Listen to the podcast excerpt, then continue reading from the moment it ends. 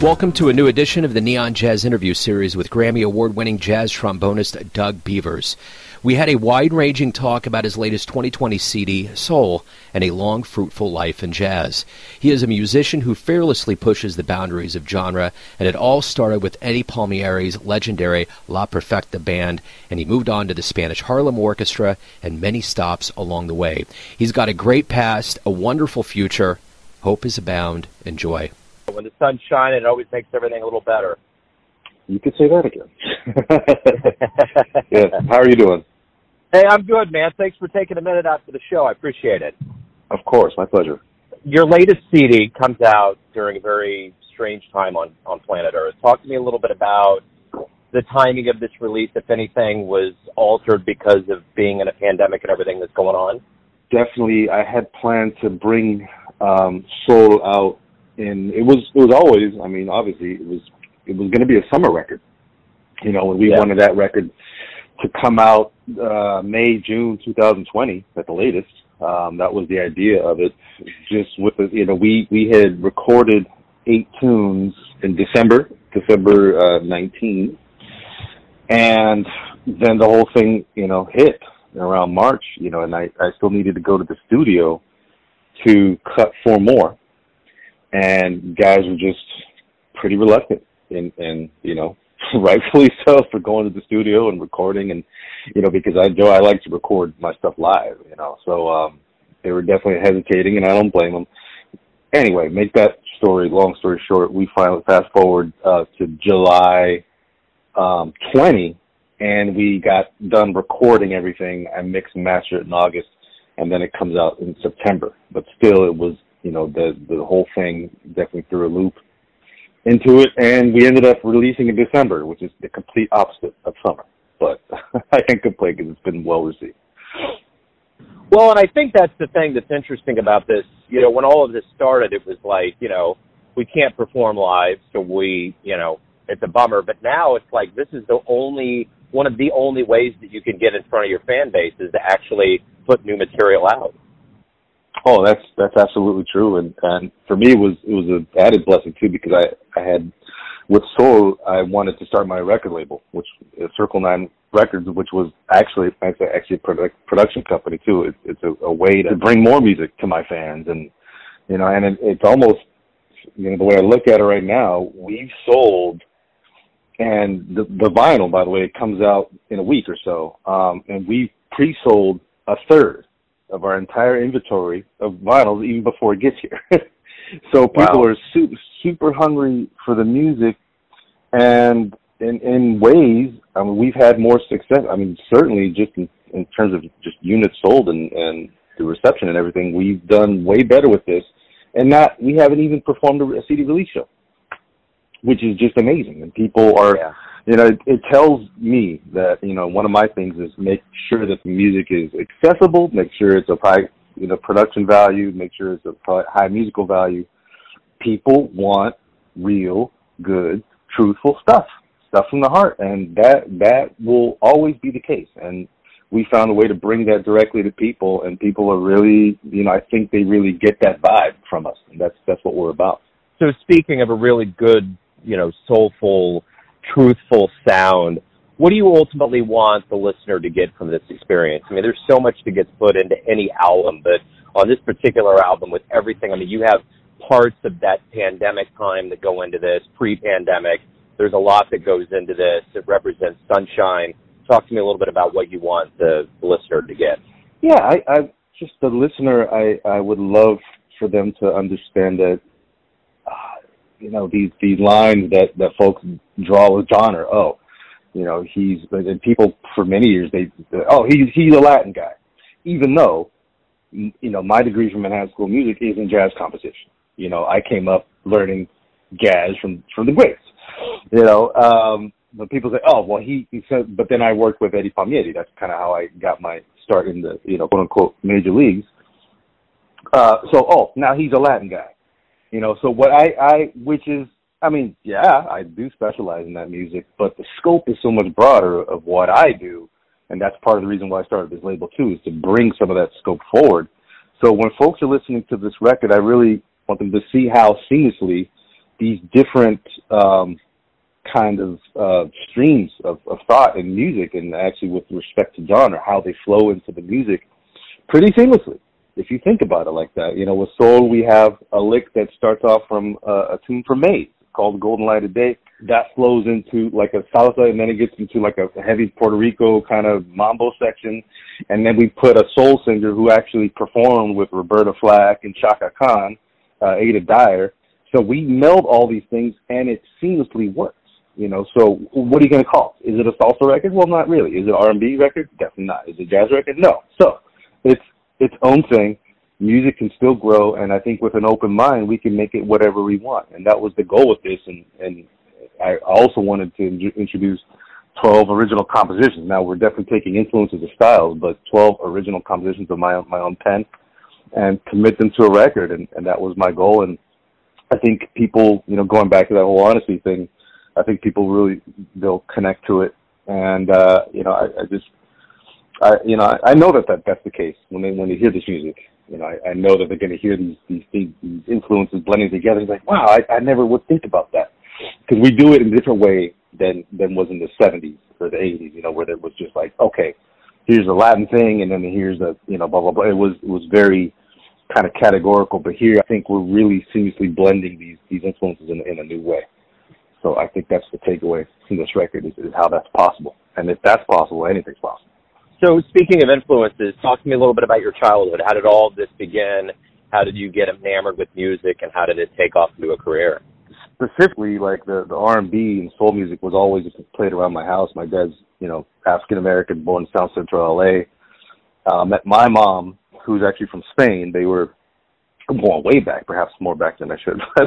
But uh, just real quickly, they met in Spain. My dad was in the Air Force, okay, and, and he was a sergeant. He was stationed out in Torrejon uh, Air Air Force Base, which is in Madrid. They would go uh, on weekends. They would go into town and they would go to discotheques and they would pick up chicks. Picked up my mom.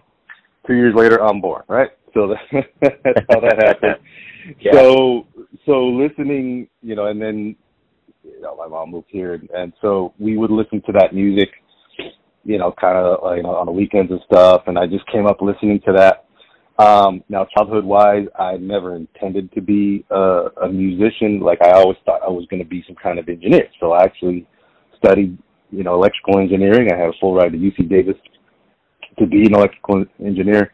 Um, on the way there, John Coltrane's Crescent comes on you know, and I had been studying music hardcore, just you know, just as much.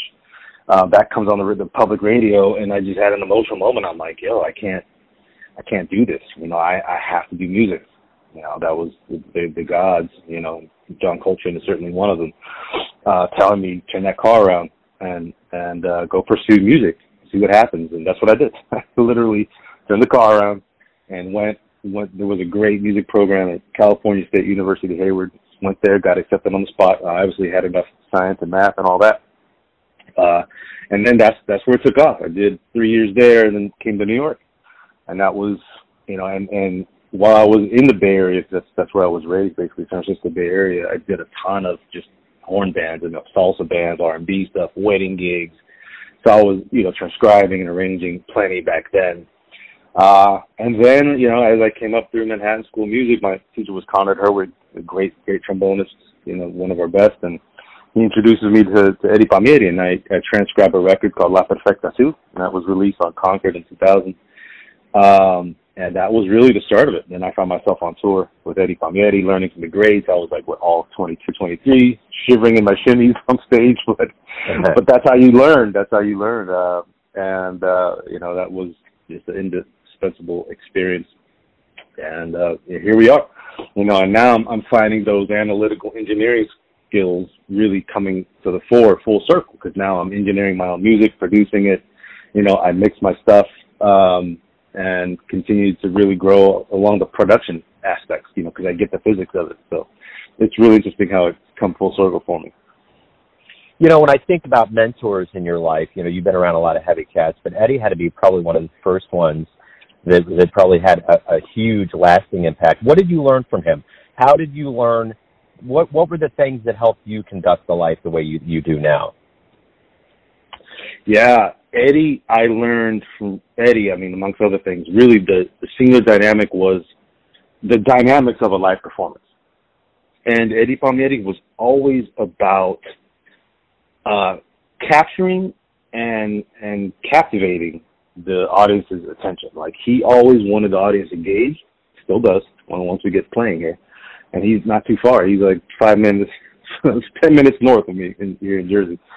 Um, but what I learned was, you know, we always, always respect the audience, and, and he always wanted them to be excited, and that's something that I really, you know, I took within, and and when we perform with my own ensembles, I really, I utilize just those dynamics about, and what he he calls a trajectory, and what he means by that is, okay, the band can start here, um, then we're gonna go we're do, going to do this intro, and so the trajectory's up, and then we're going to um, have the singers do the verse, and then we're going to do a piano solo, so that's raising the the trajectory, that's raising the the tension, and then we're going to hit you with the mambo, then you know, which is the big instrumental section in the middle. Then we're going to hit you with the moña. So that trajectory of energy is really, if you think about it, it's constantly heading up.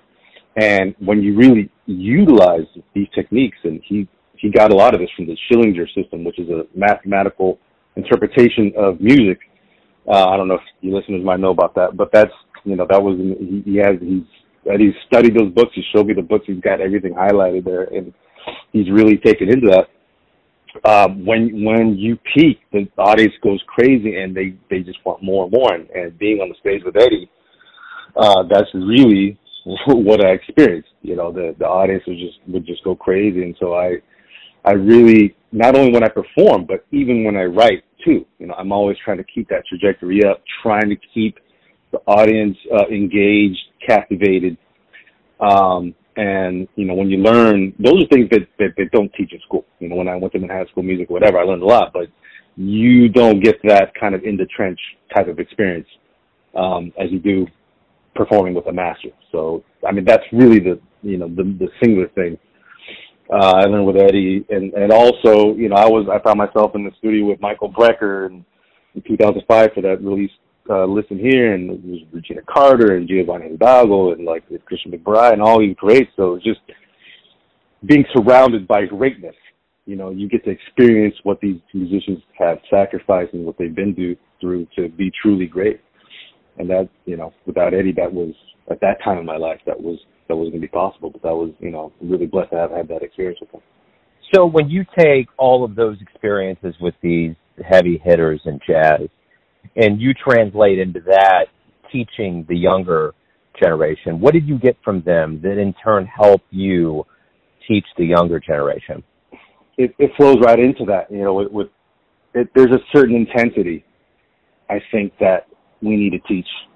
You know, our our people who are coming up in music and when I teach, and and to take the the stuff seriously. You know, I I recently went to uh, a couple years in a row. Well, last year I went to TMEA. I think some of you being close to, to Texas, your your listeners might know about this, but it's the Texas Music Educators Association. They have a giant, gigantic conference, and there's all kinds of uh, you know, instruments and dealers and marching band uniforms and cymbals. I mean, it's a it's a barn you know, full of stuff. And but as part of that, I would, you know, as for, for my company, Antoine Courtois Trombones, I would go and do some clinics. And you know, when I go in, the kids are just kind of like, okay, it's another day. You know, it's the routine. We're gonna take this music and we're just gonna read it down. And and it, but it's it's not that. It's like let's take this music, let's create something new with it. Yeah, it might be the same piece. We're learning how to play, but let's put energy into it. You know, let's really like the articulations. Let's put excitement into every line and, and commit to everything. And you kind of you work up the students like you would work up your audience in front of Eddie's, you know, or in front of one of my performances, or in front of Spanish Harlem Orchestra's performances, or whatever. Um, you get the you inject, and you have to put a lot of energy into what you teach, but that comes out on their end, and you'll hear a band or or a whatever it might be in their performance, you hear that energy kind of transmuted through the ether to them, you know, and so they perform with with with that vigor, and that kind of sense of desperation, you know, because that's what this has to be. You never know what happens tomorrow, Joe. Like, you know, who knows? You know, with all the things going on in the world, so you really do. They say it's cliche. You have to perform like it's your last day on earth, but it is really true. And so when you teach and, and when you're you're showing, you have to just have you know, as I was able to experience it when you teach uh, kids coming up today or whomever you're teaching, it could be somebody that's 70, you have to show them that, you know, you really take it seriously and you put a lot of dedication in, and you show them what uh, it takes to be a great musician. Because being a musician is hard enough, but to be a great one, I mean, that's some serious sacrifice there. So that's that's really what I like to instill as I teach you know, every day you wake up as a creator and a musician, what do you look forward to the most? What is it about being in this profession and this line of work that you look forward to the most? Yeah, honestly, Joe, it's as of late and and with this whole unfortunate pandemic, uh, it's really given me a chance to to stay home and really hone um, different aspects and really focus on them. Uh, you know, like compositional techniques for sure. But the thing that really gets me excited right now is the production aspect. You know, recording and, and working on mixing techniques and, and really like I'm a fan of you know those those old kind of smooth. I guess they're old now, but like people would laugh like smooth jazz records like Fourplay and Earl Klugh and you know um like Don Sebesky records and, and stuff from CTI and that stuff kind of along that vein because if you listen to the sonic clarity, the purity. I mean, the the, the recording is just really second to none. Um, and so I've been here just really trying to to experiment with different things and, and see, you know, how my music can achieve that t- type of clarity. So I've really been excited to to write the music first of all, every note of it. I've done a ton of arranging, but now I'm doing more and more composition and showing, you know, showing the world how I think about music. You know, how I think about the music through composition. But then taking that, realizing that, and then tailoring the sounds kind of aspect to to what my my sonic vision is, and taking that you know through the whole entire process from, conception all the way to a master. You know, so I really I'm really intrigued by that. I love playing you know trombone, and it's it's, it's, it's I'm looking right at it, and it needs my attention every day, and you know but but really that whole uh, establishing that whole sonic picture from from beginning to end is really what gets you. It, you know, I rush out of bed in the morning and, I, and I'm at the workstation learning and and uh, practicing a lot of piano. You know, so I could facilitate a lot of that stuff. So that's that's where I'm at right now. So if you have a dream tonight, you run into your younger self right around the time you were getting ready to start becoming a professional, and you could give your younger self one piece of advice. What would it be? It would be to focus my time more on on on what matters. Really uh, find your voice. You know, put your your your artistic self first. Even though when you're young and you're fledgling, you have to take kind of every opportunity or most of them. Um, but I really found myself being pulled in all sorts of different directions. You know, because I was a freelance artist. I would be working this, be playing an R&B thing, I'd be doing a jazz gig, I'd be whatever. And that stuff would drain you, but I would tell myself to really focus your time and take some time to really think about what you have to offer musically. Not arranging, but compose. You know, I've always been able to hear music pretty well.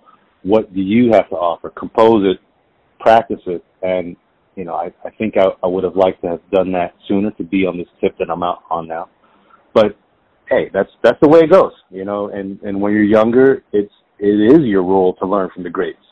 It is your your role to really take that in and have those experiences while you have youth on your side. So uh, I think that's what I would mention to my younger self. Oh, you know, going back to that world that we knew last year before the pandemic happened, what do you miss the most from that old world? What are you looking forward to getting back to? I miss socializing with the cats. um, absolutely, I miss uh, going and and meeting up with the guys and seeing what's what's going on in their world, or or just hanging out after a gig and and you know getting with a group of guys and they might be talking about a project they're doing, like oh well, you know well you know coffee up and just that that really that social aspect that let's be honest you can't get via Zoom or, or any other of these online meetings. Just being in this spontaneous, you know, group of folks, especially like in New York. After a gig, like, oh, we're gonna go to the zinc, zinc bar. Okay, so let's all get in a cab and let's go over there. And then you run into like other folks, and so you just end up socializing, and that that that whole dynamic, you know, I really love. Or just being at a cafe or something outside, you know, and and running into somebody randomly you know, that you know. And, ah, what's going on? And just like those those New York, we call them New York moments. They happen everywhere, but they really happen here often because the population is so densely packed. Um, I really miss that um, aspect of it. Now, working to three in the morning, that's that's going to end for me. I'm not going to be doing that anymore. If I if I could if I could all help it, because uh, I I do like getting up and having you know being focused and being alert enough to really turn the page and learn something. But that that whole social aspect is, is what I really love about it, and it'll be back. So, what do you hope the uh, audience and musician realizes about this long time away from live music? Maybe silver linings, realizations that we all have. The value of it, the value of, of coming together, and putting. Certainly, if you're in the audience, you know, putting kind of your everyday trials and tribulations, putting those, those aside and joining an audience and kind of listening with rapt attention as to what you're experiencing together. You know, and that whole emotional ride that you take with a band as you're listening. Um, that, you know, it's just not the same. Looking, you know, there's live, there's these live online things I'm not such a big fan it's just you don't have that connection with people in the room. You know, human beings were meant to be together. We're not meant to be in these vestibules and, and, and cubicles and, and you know. Um, so I, I think we really need to to cherish that experience. We need to put value on that. We also need to put value on what we do uh, as musicians and in the music, um, and put value on musicians themselves any artist uh, because they do offer a significant foil because people can't just do STEM every day in science and, and, and, and that's the end of it. And then they play a video game and, you know, we need culture to balance everything out. And I think we're, as musicians, we, you know, we're in charge of the emotions. You know, I, I want with my records for people, especially with my last one, so for people to get up in the morning and to put a smile on their face you know so we're kind of engineering happiness along those lines.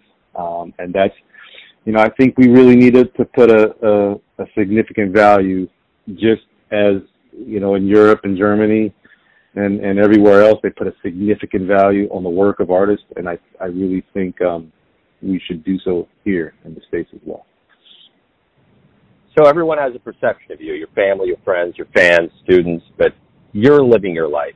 Who do you think you are yeah, I mean, finally, as of late, I really I feel like I'm the person I'm meant to be, a musician who's actually really found themselves in, in the production aspect and, and the composition aspect, and is really focused in in making that happen. And not only that, really focused on establishing a community via my label Circle Nine.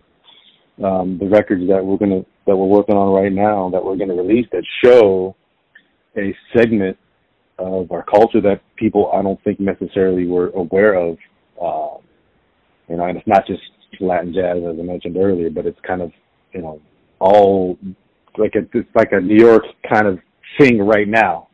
You know, we actually have an artist from Melbourne, Australia, who's going to come aboard too. But I'm not really generally concerned as, as, as I used to be about people's perception of, of what I do and who I am. But I know that I found myself in what I'm doing, and I'm confident in what I'm doing, and I know it's me. I know it's Doug Beavers, and and uh, when you have that confidence, um, things start to really align in the universe, and and folks' perceptions like, wow, you know, this, he's absolutely sure about what he's doing, you know, or whoever it might be. So. uh you know, I've never felt sure in my life about my direction, and I, I think that comes off, and and uh, that's something I'm, I'm really excited about and it's just for me it's kind of almost the beginning you know we have there's so many records i want to make um, ideas, um, so many collaborations with artists, and so many records I want to bring out there. You know, I'm, I'm really excited to to get get it rolling, especially now that seems that we can we might be able to work in earnest pretty soon here. So we're on the south end of this thing. Yeah, absolutely. Doug, thank you, man. I appreciate you opening up, and good luck with the album and the return to the stage. Hey, great questions. Thank you. really, really thoughtful. I'm like, okay, all right. I'm gonna have to, you know, think of a, a, a worthy answer to this. But thanks, thanks for your time, and I really appreciate it. Thanks for listening and tuning in to another Neon Jazz interview, where we give you a bit of insight into the finest cats in L.A., New York City, Kansas City, and spots all over the world, giving fans all that jazz. And thanks to Doug for his time, music, and story. If you want to hear more interviews, go to Famous Interviews with Joe Dimino in the iTunes Store. Visit neonjazz at youtube.com, and for everything Neon Jazz all the time, go to the neonjazz.blogspot.com. Until next time, enjoy the jazz, my friends.